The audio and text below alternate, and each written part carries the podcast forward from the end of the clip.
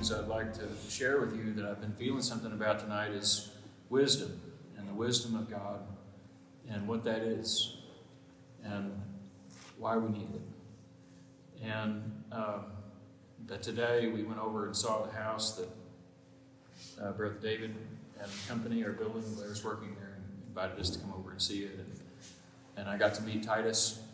I don't think is Titus here tonight. Um, I hadn't met him before, I don't think. And uh, anyway, he said, "Well, I've heard about you and Sister Amanda from from uh, uh, from Blair. It's all been good." and, uh, and he said, uh, he says that his mom is a really good cook, and his dad is very wise. and I said, "Well." I can testify about the good cook part, but I don't know about the wisdom. But anyway, um, and it made me think. I think Jude and Paul both say that God is alone wise. You know, there's the wisest among us is not really wise. But anyway, I've been thinking about wisdom, and, and God, I feel like God has been speaking to me about it. And, and um, could I offer for Anybody who wants to give us a concise definition of what wisdom is? Understanding the relationship of all things at one time. Amen. I think that's a pretty good definition. Do you? It's the capacity to understand how the parts come together to form a comprehensive whole. Right? It's the relationship, as Gabe said. I think relationship is probably the key word to understanding what wisdom is in the first place. Proper relationship of the parts to the whole. Amen. And when I think of that, you're probably thinking of it too, but when I think of that, my mind goes immediately to the body of Christ. You know, and, and how the parts are supposed to come together. Paul says that God has composed the body just as he wants it to be, so that all the members will have the same care for one another, and there will be no divisions among you. That's the purpose of the divine composition of wisdom. I think it says, uh, is it Proverbs or Psalms? There's a passage that says, through wisdom, a house is built. Right? And um, you guys obviously know something about the necessity of having the parts come together in just the right way, where it's not only functional, it's also beautiful. It serves the house, serves the purpose for which it was made. Only if it's built according to due. Right? So there's a there is this wisdom that builds a house and then there are scriptures that contrast that too. I'm thinking of one, and I didn't look it up, but I think there's one that says uh, that a foolish woman tears down her house with her own hands. Amen. Foolishness being the opposite of wisdom. That's really all that foolishness is is actions or attitudes or behaviors that fail to see the big picture. Right? It's not just wild silliness like we think of uh, children being foolish or something. That is part of it, right? That's that's foolish because it's not discerning the context or the or the need of the moment, right? But foolishness in the biblical sense goes beyond that. Anything that is foolish or is folly is something that fails to keep sight of the big picture. Sister Amanda was already talking about tonight, and others of you. And the big picture is where we find meaning.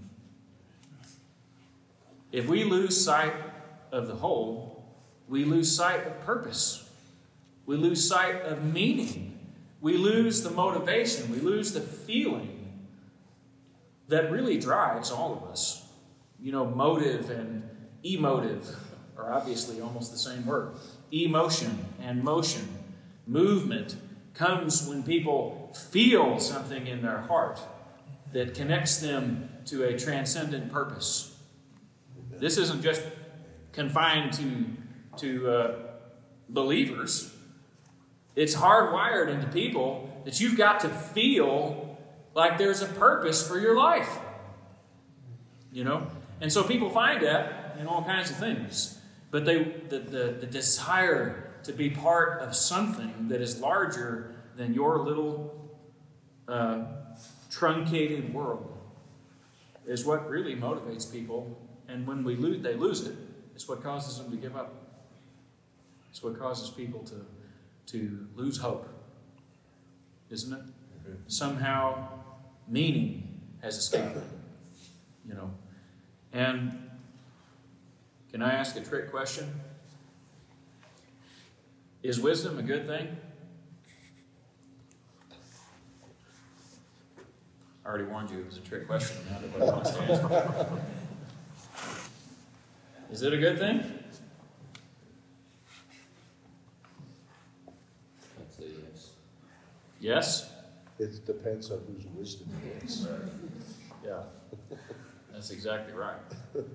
We, we all want to say yes because we know what wisdom we're seeking to obtain, and it's a wonderful thing. It's an absolutely necessary thing. It is God Himself, really.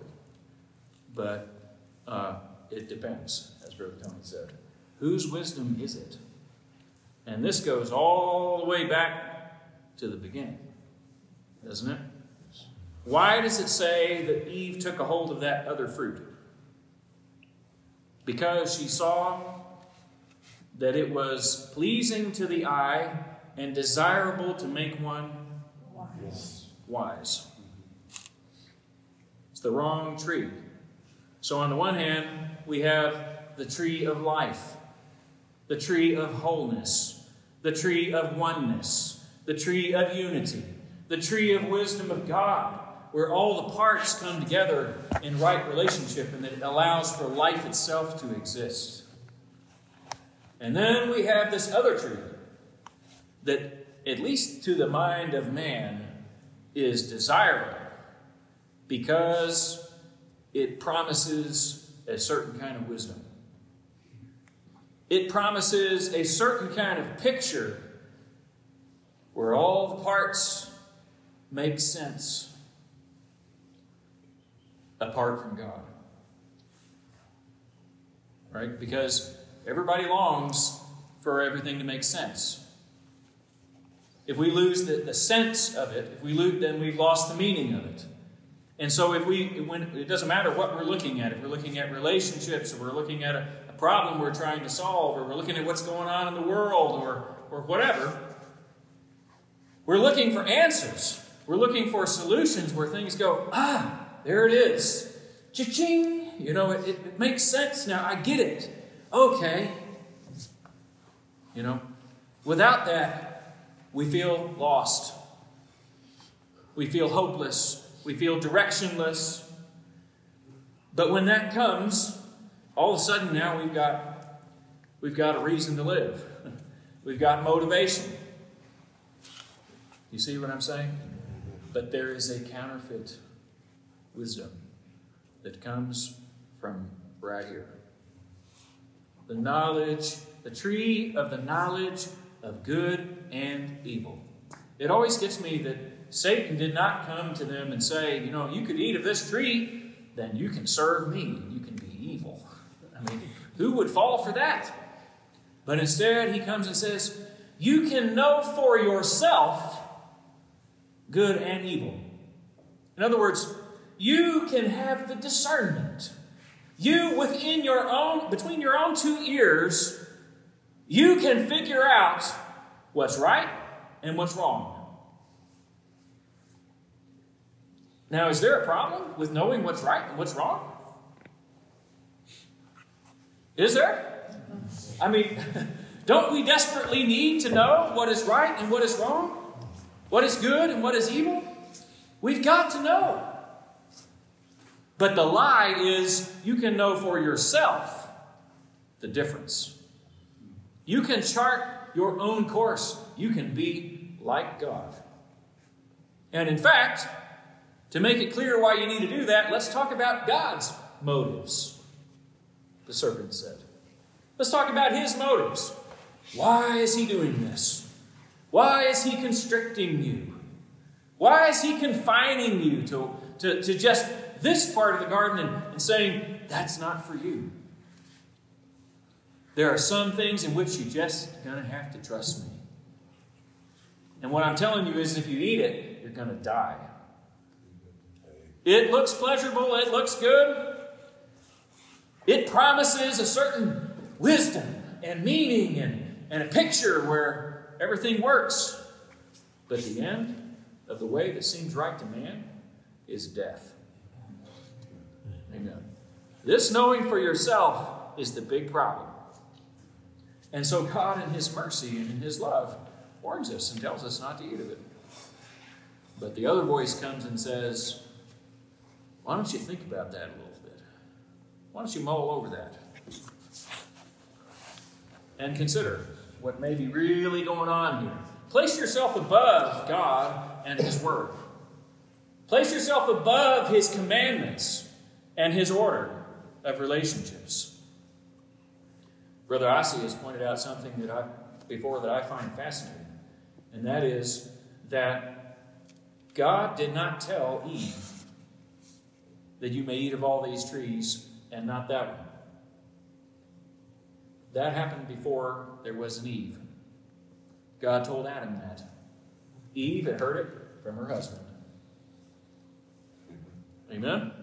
So the devil is going into the picture and he's saying, Adam might be a little too close to God for this one. But if I talk to Eve, she's going to think, I wonder if Adam got it wrong.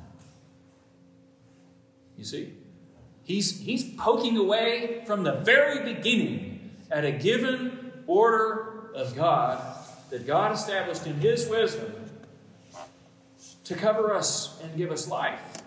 He's poking away at that and, seeing, let's see if we can get Eve to just lose a little bit of trust, lose a little confidence, and think about this for herself. Does God want us to think for ourselves? It's another one of those questions. I just want to be clear about what I'm not saying. I'm not saying that we're supposed to throw away our brains and, you know, become automatons and, and not consider things and so forth. But are we going to trust in it? Where is our ultimate trust supposed to lie? Is it in our capacity to figure things out and make sense of the world to our view? No, that's why God alone is wise. You can't get wisdom. If, it, if wisdom, as Brother Gabe said, is the, is the capacity to see all of the parts and their relationship to one another, then it's impossible for any human to really have wisdom. Is it not? Can I read you from, from James?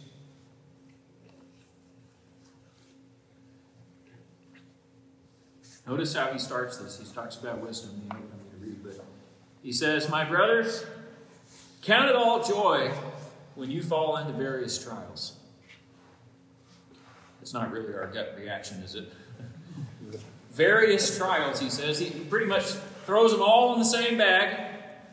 Whatever this trial is, whether it's your temptations or your failures or your persecutions from other people or the hardships of just living in a cursed world or disease or, or tragedy or whatever, count it all joy, knowing that the testing of your faith produces patience. It's not just your faith that produces patience, it is the testing. It is in the testing of our capacity to believe in spite of everything that is going on. The testing of our capacity to trust God and His Word and His order and His wisdom, even when everything has gone wrong. The test produces patience. And let patience have its perfect work, that you may be perfect and complete, lacking nothing. There's wholeness there's oneness with God and with each other. Amen. If any of you lacks wisdom, do you think this is connected? This is why we need wisdom. Because if we don't have it, we're going to get off track when things don't go the way we thought they were going to go. We're not going to have joy in the trials. We're going to lose sight of what it's for, of what the purpose is of the things that we're going through. Unless we have this wisdom that keeps hold of the big picture no matter what. If any of you lacks wisdom, let him go to college and study.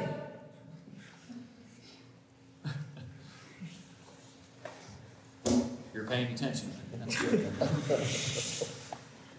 what are we supposed to do if we lack wisdom? Let him think a lot harder. Let him invest a lot more time in sharpening up his wits. Is wisdom being smart? Is wisdom connected to intelligence? There's another one of those questions. Yes and no. We can certainly say this much intelligence is not wisdom.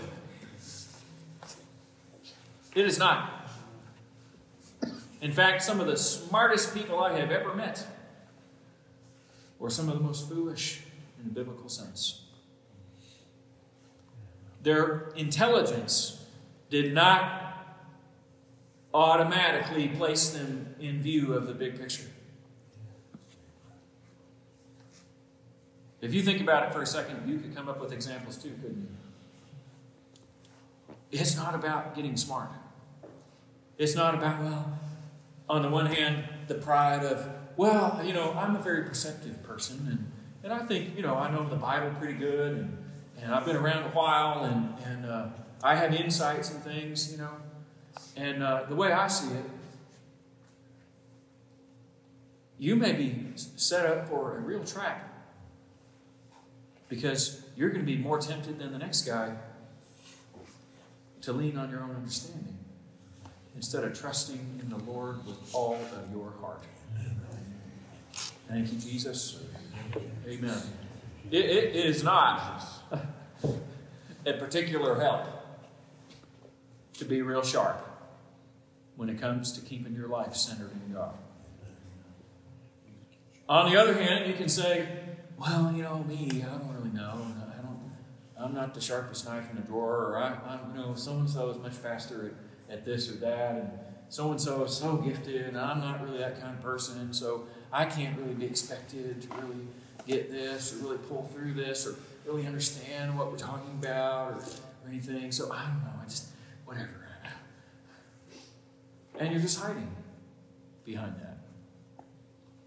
Because that's not true either. There is a way, the Bible says, that is marked out as a highway that if a fool walks on it, he will not go astray. God has given us everything we need for life and godliness. It doesn't matter what we think about ourselves. That doesn't matter anyway. What does God think about us?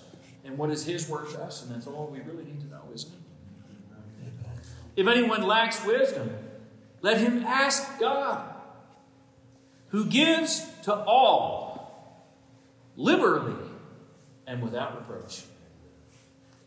And it will be given to him. Sounds simple.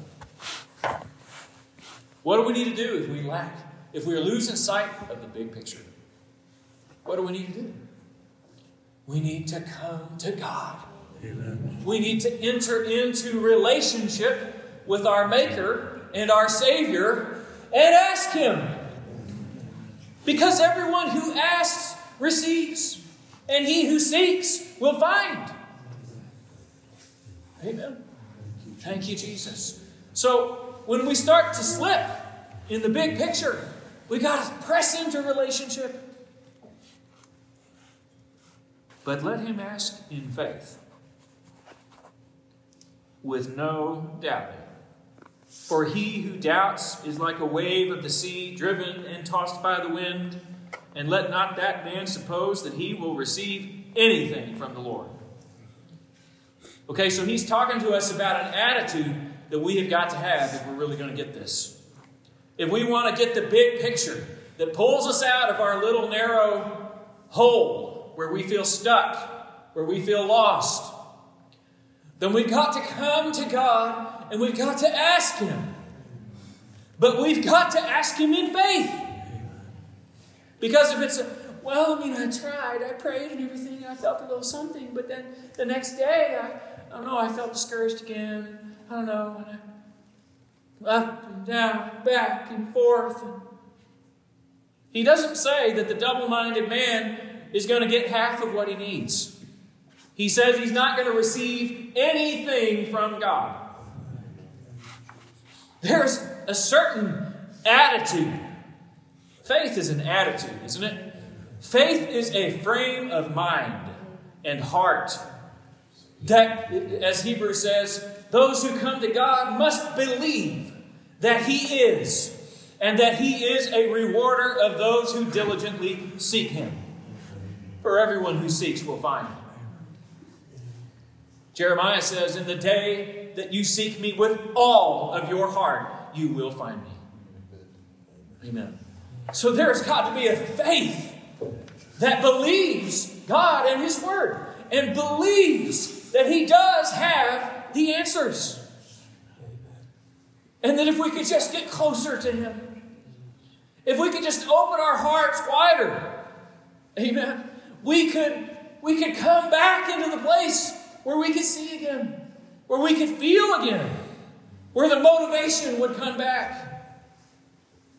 Let not that double minded man suppose that he will receive anything from the Lord, for he is unstable in all of his ways. He goes on to say a few verses later Do not be deceived, my beloved brothers. Every good gift and every perfect gift is from above. It comes down from the Father of lights. It comes from relationship, and not any old relationship. It comes from an ordered relationship.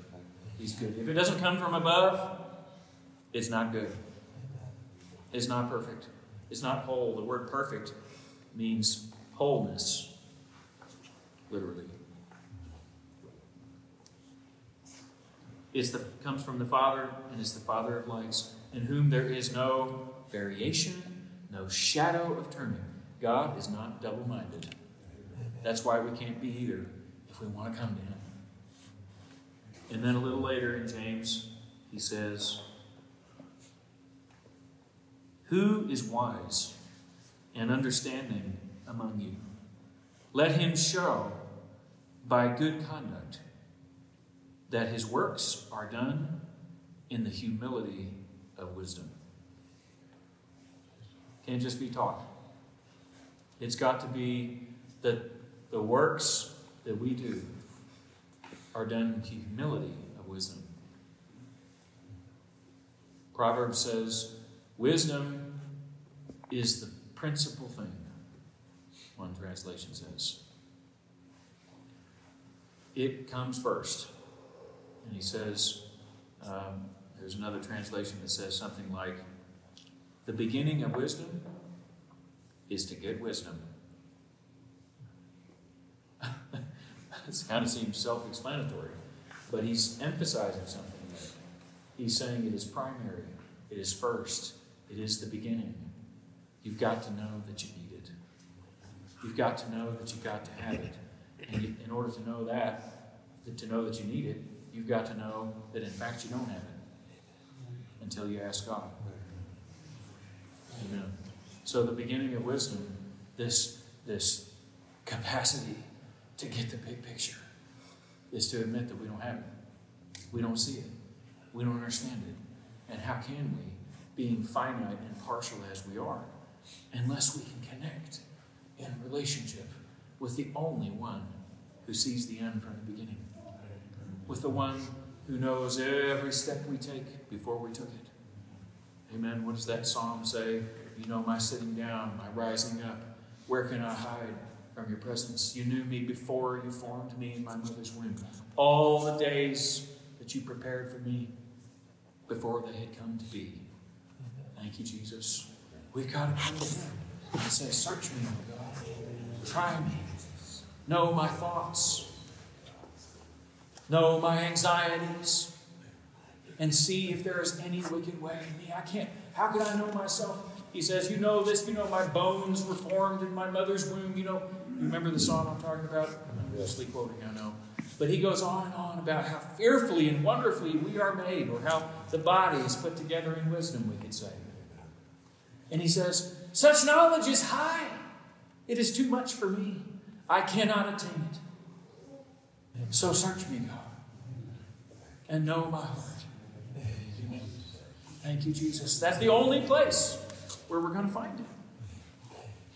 So we've got to have the humility of wisdom that knows, first of all, that we don't know. Paul says in 1 Corinthians 8, he says, Now we know that we all have knowledge. That's a, that's a starting place. One thing we know is that we all know things. Knowledge puffs up, but love builds up. And then he says, If anyone thinks he knows anything, he knows nothing yet as he ought to know it. Okay? He's in other words, the way I understand that is he's saying if you're measuring your own knowledge and your own wisdom and assessing yourself, then you're not knowing in the way that God wants to know us and to have us to know him. It's the wrong tree. He knows nothing yet as he ought to know it. But he says, But if anyone loves God, he contrasts this wrong kind of knowledge that puffs up with love. If anyone loves God, this one, he doesn't say knows God. He says this one is known by God. Thank you, Jesus. As if that were the point was not what we know, but that we might be known. That we might walk in relationship with God. Abraham have I known, that he might walk before me, that he might instruct his children after him to walk in my commands and be blameless or perfect or whole or tamim. In other words, that he might walk in wisdom. The purpose of the relationship is that we might commit it that we might become part of the purpose of God on the earth. Amen. That we could see, God, this is why I'm here. This is why you called me. To impart what you give me to my children and those that God brings to me. So that you might have a people on the earth composed by your wisdom to be a testimony to your glory because you alone are worthy. Thank you, Jesus. So James says, let him show by his good conduct that his works are done in the humility of wisdom.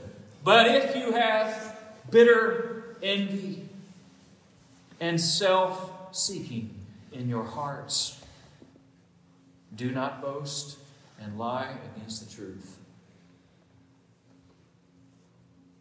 This wisdom does not descend from above. He calls it a wisdom there is a constellation and a pattern in which things make sense that is not from God. Do you follow that? We have a hardwired, innate desire to see things fit. That's why we love art. That's why we love music. That's why we love nature. Because we feel the harmony we, like to, we love to see patterns. When we look at that quilt on the wall, it's pleasing to us because we see all this and it lines up. If that was totally random, we would say, What were they thinking? right? we have an innate sense that says things are right when they fit together. But this passage is telling us there is a wisdom that does not descend from above. And he says the problem is when we get bitter when we get envious, when the leaven of self seeking comes into the picture, our wisdom gets framed from below. All of a sudden, ah, I get what's going on here. Light bulb! I just realized why God told me not to eat of that other tree. It's because he's, he's uh, selfish and jealous of his position, just like I am. And uh, he's trying to keep something good from me. It, it all just came into, into place. I see it. Why is brother so and so harping on me about this again? Why is sister so and so talking to me about this problem in my house or my kids or my whatever? Ah, I get it. There's a pattern here. There's a pattern here. In fact, I've heard other sisters imply to me that uh, Sister so and so is just kind of like this. You know, she's she's a little too much sometimes, or she's a little too demanding, or she's a little too pushy, or, or whatever. Sister so and so, I kind of went through the same thing, and Sister so and so kind of said the same thing. Ching, ching, ching, ching, ching, ching. There's a pattern here. So now I can write off this concern. I don't need to open my heart.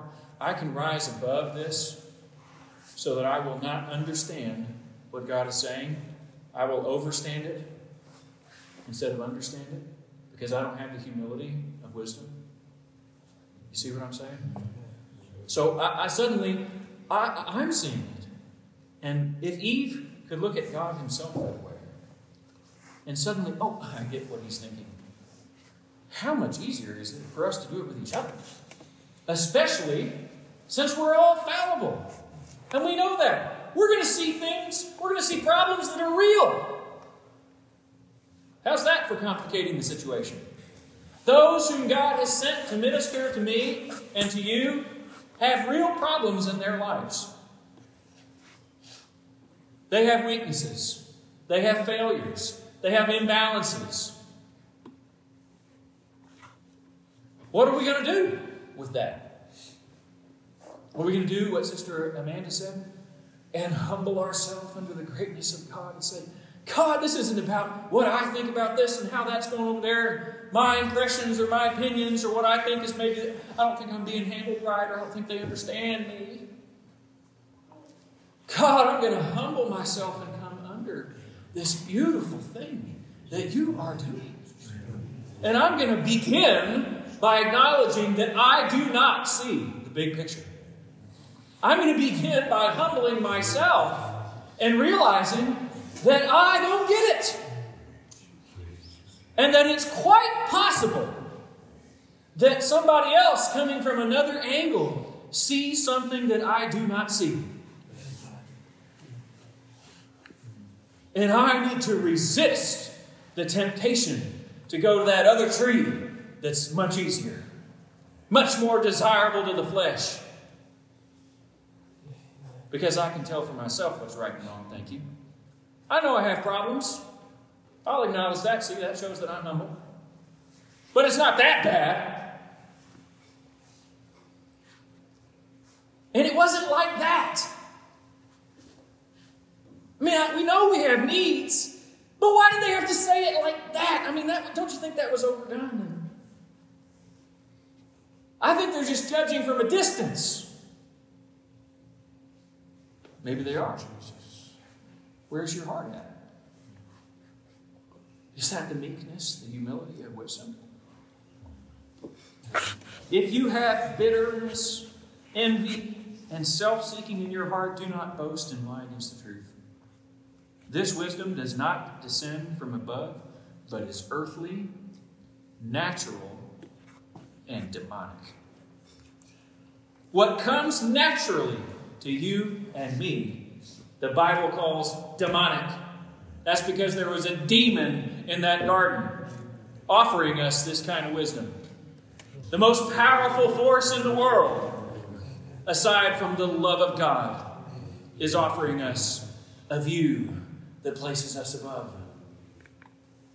as a counterfeit for the incredible privilege of being woven into the beauty of the wisdom of God. Thank you, Jesus. For where envy and self seeking exist, confusion and every evil thing are there.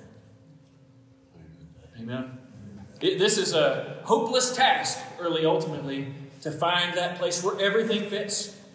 We are destined to endless confusion as we struggle to make all the pieces fit. We see a pattern. It's like a puzzle where somebody got a piece in wrong. Have you ever done that? You've been making a puzzle, one of those terrible puzzles where every piece is almost exactly the same.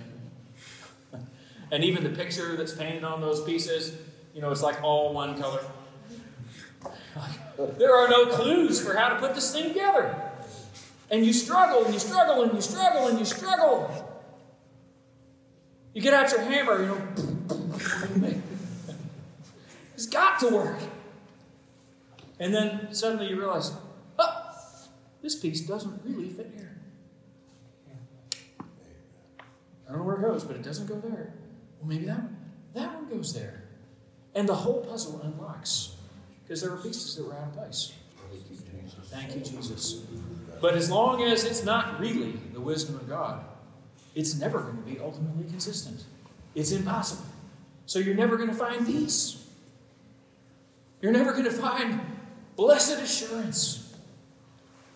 You know, you can approach the Bible that way. You can approach the Bible without a relationship with God and struggle. Jesus said it to the Pharisees. You search the scriptures because in these you think you will find eternal life. But these testify about me, he said, and you will not come to me so that you would have life. You won't approach this relationally. Like the relationship is everything. You've got to, but it says here, and it's never going to ultimately come together until we surrender to the author of this book and of our salvation, of our lives, the author and the finisher of our faith.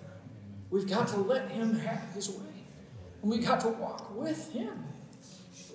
Where envy and self seeking exist, confusion and every evil thing are there, but the wisdom that is from above is first of all pure.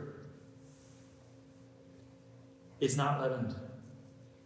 It's not mostly willing, but with a little gratitude. A little leaven leavens the whole lump. It's pure, Jesus. It is peaceable. It's gentle, willing to yield. Have you ever been so entrenched in something that you know is right? Oh, good, I'm not the only one, so you are not. You're like, okay, this and that and this and that, but I'm telling you before God, this part is right, and nobody's going to talk me out of it. Maybe so. Is that peaceable? Is that willing to yield? What is the attitude that is going on there? Thank you, Jesus. It is full of mercy and good fruit. It is without partiality and without hypocrisy. Now, the fruit of righteousness is sown in peace by those who make peace. Blessed are the peacemakers, Jesus said, for they will be called the sons of God. If you want to come into the house of God and be his children, behold, what manner of love the Father has given unto us, that we might be called the sons of God. It is a love from the Father that makes you a peacemaker. That's got to be our goal in everything. God, I'm not here to bring confusion. I'm not here to make a point. I'm not here to show everybody that I'm right. I'm here to bring the peace of God in this situation. I'm willing to yield. God, I'm not going to be partial. I'm not going to, well, yeah, but that's my wife or that's my. God, Purge the leaven of our partiality that is not the wisdom of God out of us. Give us a love for the truth.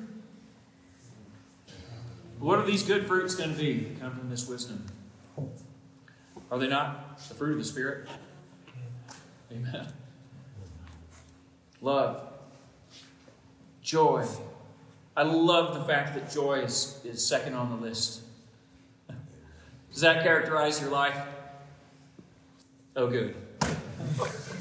Does it characterize your life? Is joy an option for you? It's one of those extras that you try to tag on when you're having a good day.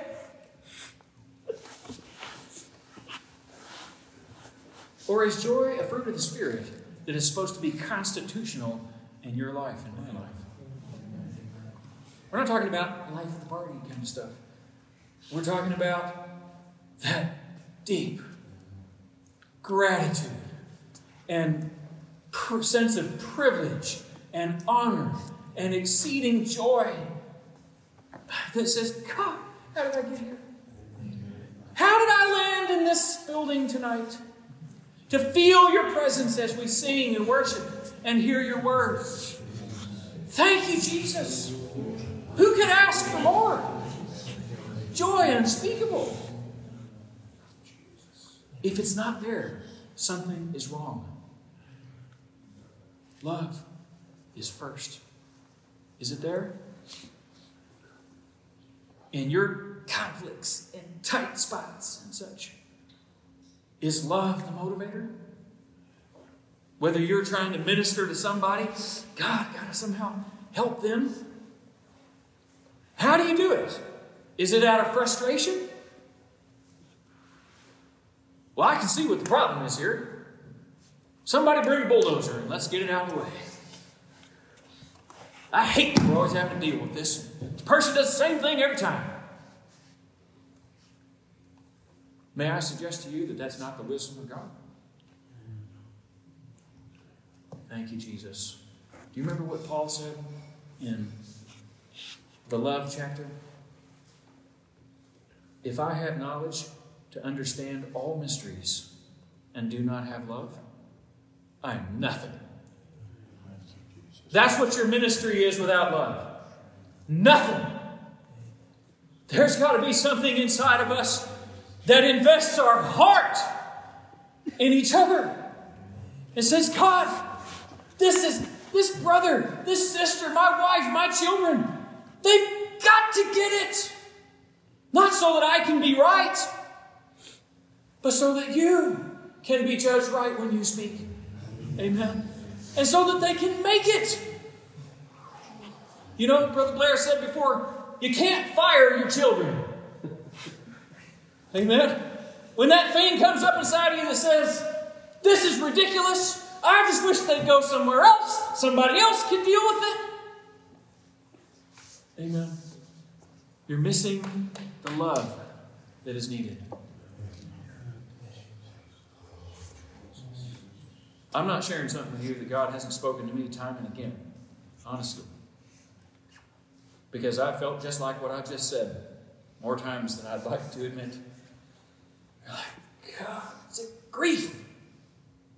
You know that passage in, in Hebrews that says that you should obey those who rule over you, for they watch for your souls, and do not make it a grief to them, for that will not be profitable to you. Those of us who are called to minister on any capacity should remember that that's talking to those who are being ministered to. And it's it's making a true point, and that is you are cutting short your chances of hearing the Word of God the way you need to hear it when you make it a grief. Because you're going to place a temptation and a stumbling stone in front of those who minister to give up on you. And if they do, where are you going to be? But those who are called to minister cannot use that scripture as an excuse. Well, it's their problem. They've made themselves grief. And now I don't even feel like talking to them. So I just want, let's see how it works out for them. Is that how Jesus loved you? and brought you into the kingdom? Is that how God looked at the whole world? When it was full of sin and he repented that he even made man? Or did he say, I've got to do whatever it takes to communicate to them what's necessary? I will do anything, not because I have to, except for this love that is inside of me. Paul says, The love of God compels me. Thank you, Jesus. Thank you, Jesus. We've become ambassadors in Christ's stead, and so we plead with you be reconciled to God. We are compelled by the love of God. Thank you, Jesus. Where there is no love, there is no wisdom. We have lost the big picture where there is no love. Whether we are on the giving end or the receiving end or both, most of us are on both in some capacity or another. If the love is not there, we have lost the big picture because God is love. What are we here for? How can it be God if it's not love? Now, I'm not talking about knowing for ourselves what love is. That's the wrong tree, treatment. That's the wrong wisdom. I just wish people would be more loving with me. You can sit here tonight and listen to this meeting and say, Thank God someone's finally ministering to so and so about the way that they minister to me because they need a lot more love than they ever showed me. And you have lifted yourself up above the Word of God, and God's talking to you. But you don't even hear it if that's how you think. Glad God is finally straightening somebody else out. Because I don't think they've really loved me the way I needed. I need more back rubs and I need more bubble baths, whatever. Sometimes I exaggerate to make a point. we can't know for ourselves what love is. How does the Bible say we know what love is? Hmm? There's a passage that says, This is how we know what love is. Remember what it says? Jesus Christ laid down his life. Jesus Christ laid down his life for us. And if he laid down his life for us, then other people ought to do it too, because we're special. No. If he laid down his life for us, so we ought to lay down our lives for one another. Love is always giving. Love is not sitting on the other end and judging. I don't think they love me. Love is saying, oh God, they may have their struggles and they may have their needs and everything, but God, I, I love them and I want to help them. I want to be I want to be somebody that they that they they can come into relationship with. I want to make it easier for them. God, am I part of the problem? When I sit back and say, I feel like they take pot shots at me from a distance. Have you asked yourself why they feel like they have to stand at a distance? Might you have some role in that? What does the Bible say? He who would have friends must show himself friendly. That's pretty simple. This is a two way street. Have you ever heard the story about the guy who was on the airplane and he on a business trip and he comes home and he tells his wife, I sat next to the most unfriendly guy on the plane. Four hour flight, the guy never said a word to me. And his wife said, Oh, that's terrible. Did you try to talk to him? He said, No. What would I have to say to a guy like that?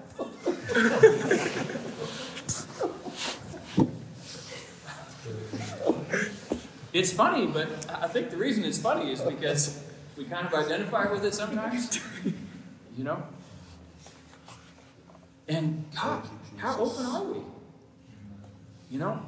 We, we, somebody tries to come to us to, to reach out just a little bit, you know, and, you know, they try to uh, poke a flower through the keyhole or something, you know, and we say, Go away! You know, and then we sit there, nobody cares about me.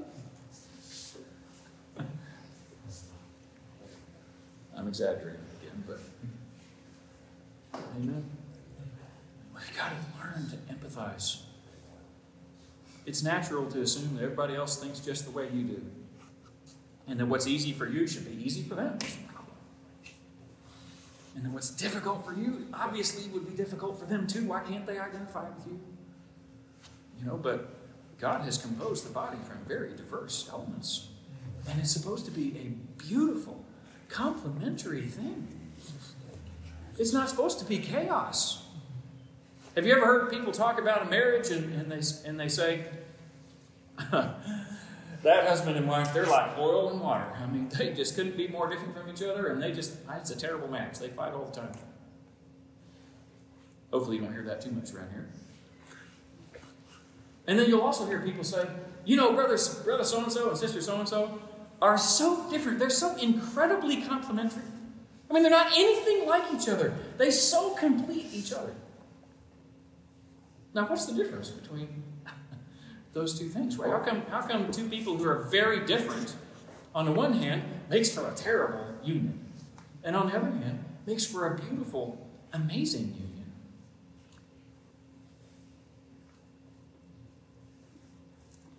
Is it a thing called love? Is it a thing called humility? The humility of wisdom to recognize our own place, recognize the place of the other, and to let love make the whole thing work. Paul says in Colossians, above all things, I don't think the Bible exaggerates, above all things, put on love, which is the bond of perfection. It is the bond that allows the perfecting process in your life and mine to work. Thank you, Jesus. You remember the psalm that says, My foot had almost slipped. I started to get pulled into the wisdom of the world. I started to get to see that pattern. Everything goes good for the wicked. Everything's going terrible every time I try to do the right thing. Something's got to give here. I don't know what we need to do, but maybe we just need to compromise a few things here or something because this is ridiculous. Every time we, I mean, we try this and we try that, and just we're killed all day long. That is in the Bible, by the way. It says the righteous are killed all day long. Oh boy. Sounds like a life of joy and peace, doesn't it? It's an inner peace. It is a peace that Jesus gives that the world cannot give and the world cannot take away. Thank you, Jesus. Thank you, Jesus. It is the wisdom of God that is first of all pure and then peaceable. It is the fruit of the Spirit love, joy, and peace in your life. Not confusion, not tension, not anxiety, not fear, not striving and struggling in that wrong way.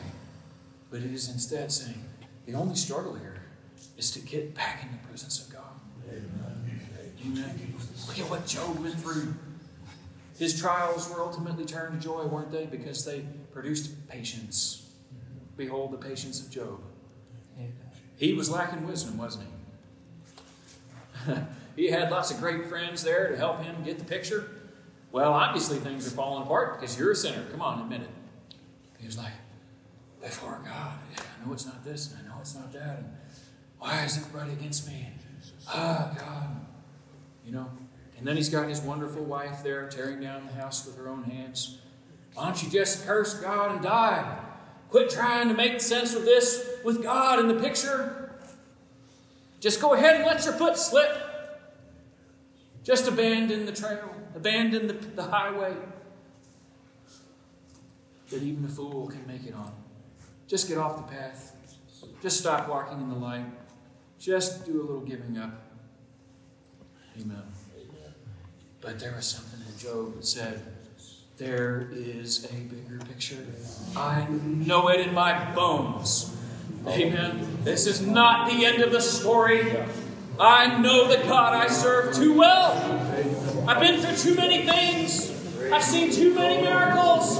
I've had too many examples. Amen. I live my life in view of His mercy. Look what He's already done. God, God, I can't forget your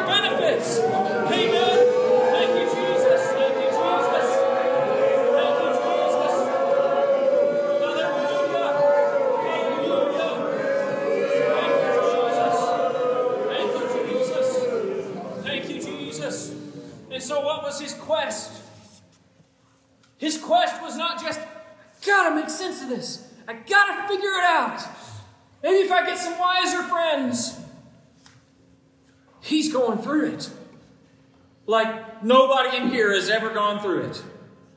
And yet he says, he says, though he slay me, yet I will trust him. I think of that other passage in where is it's one of the minor prophets where he says, Though there's no grain in the fields, and there's no cattle in the stall, and there's no grapes on the vine, yet I will rejoice in God my Savior. Amen. There's the joy coming through. Count it all joy, my brothers, when you go through trials and the testing of your faith. Amen. If you faint in the day of adversity, it says, it's because your strength is small. Amen.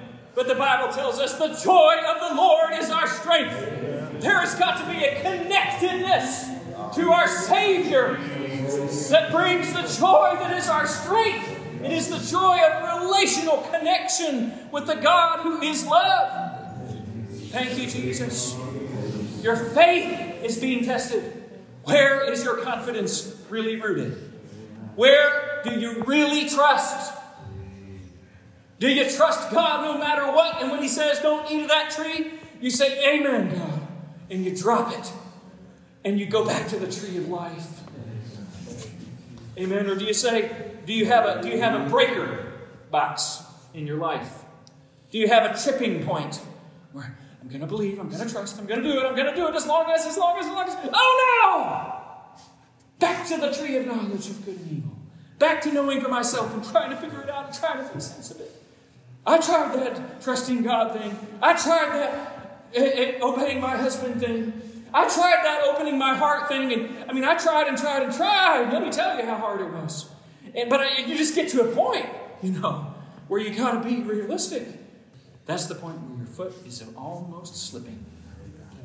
Amen. You've gone so far. Are you going to stop now? Or are you going to come back into the sanctuary where you understand the big picture? Back at the feet of Jesus, where everything makes sense because you're with Jesus and He's with you, and that's all that matters.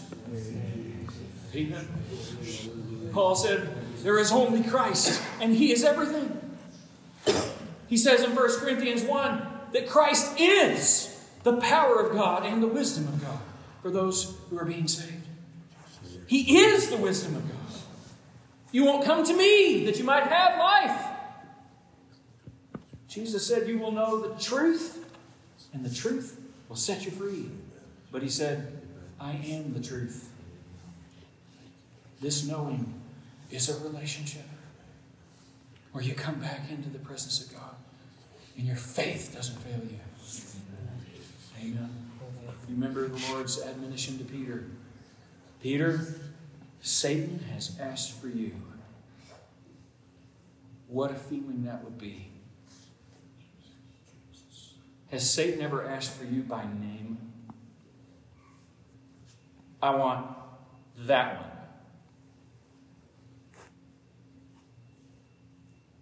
But Jesus said, But I have prayed for you.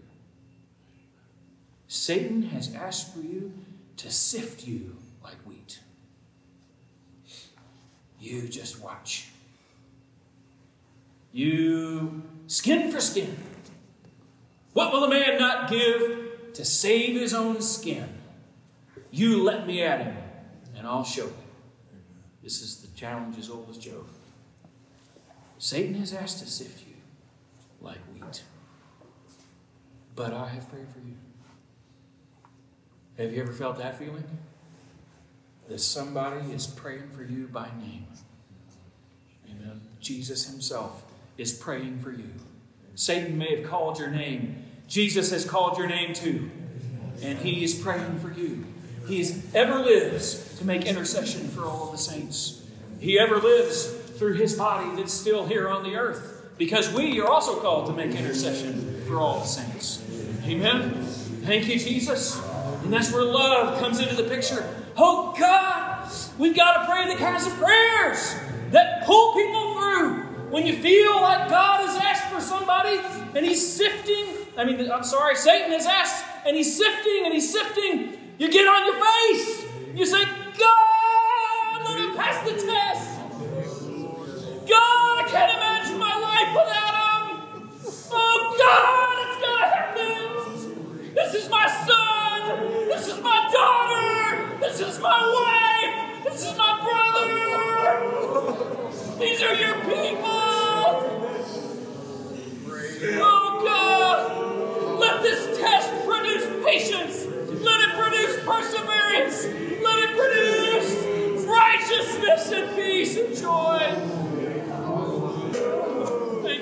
Jesus. And you know what? Peter's faith did not fail him, did it? Peter failed. He fell flat on his face three times in a row, hours after Jesus himself had prophesied to him exactly what he was going to do. And he said, What? That's the way it is sometimes, you know. People are always telling, just knowing what, well, I know how so and so is going to do. You know, they can deny it up and down, but I can see what's in their life. They're going to fall just like this. And there's something about us when people, when we feel like somebody's looking at us like that, we want to say, wait a minute. I've been walking with you for three years, Jesus. I stuck with you when everybody else left. What in the world are you talking about? You think that's the kind of person that I am? I, I've invested all this, and here you are acting like I'm just going to throw it away? I'm not that kind of person. Jesus said, Blessed is he who is not offended because of me.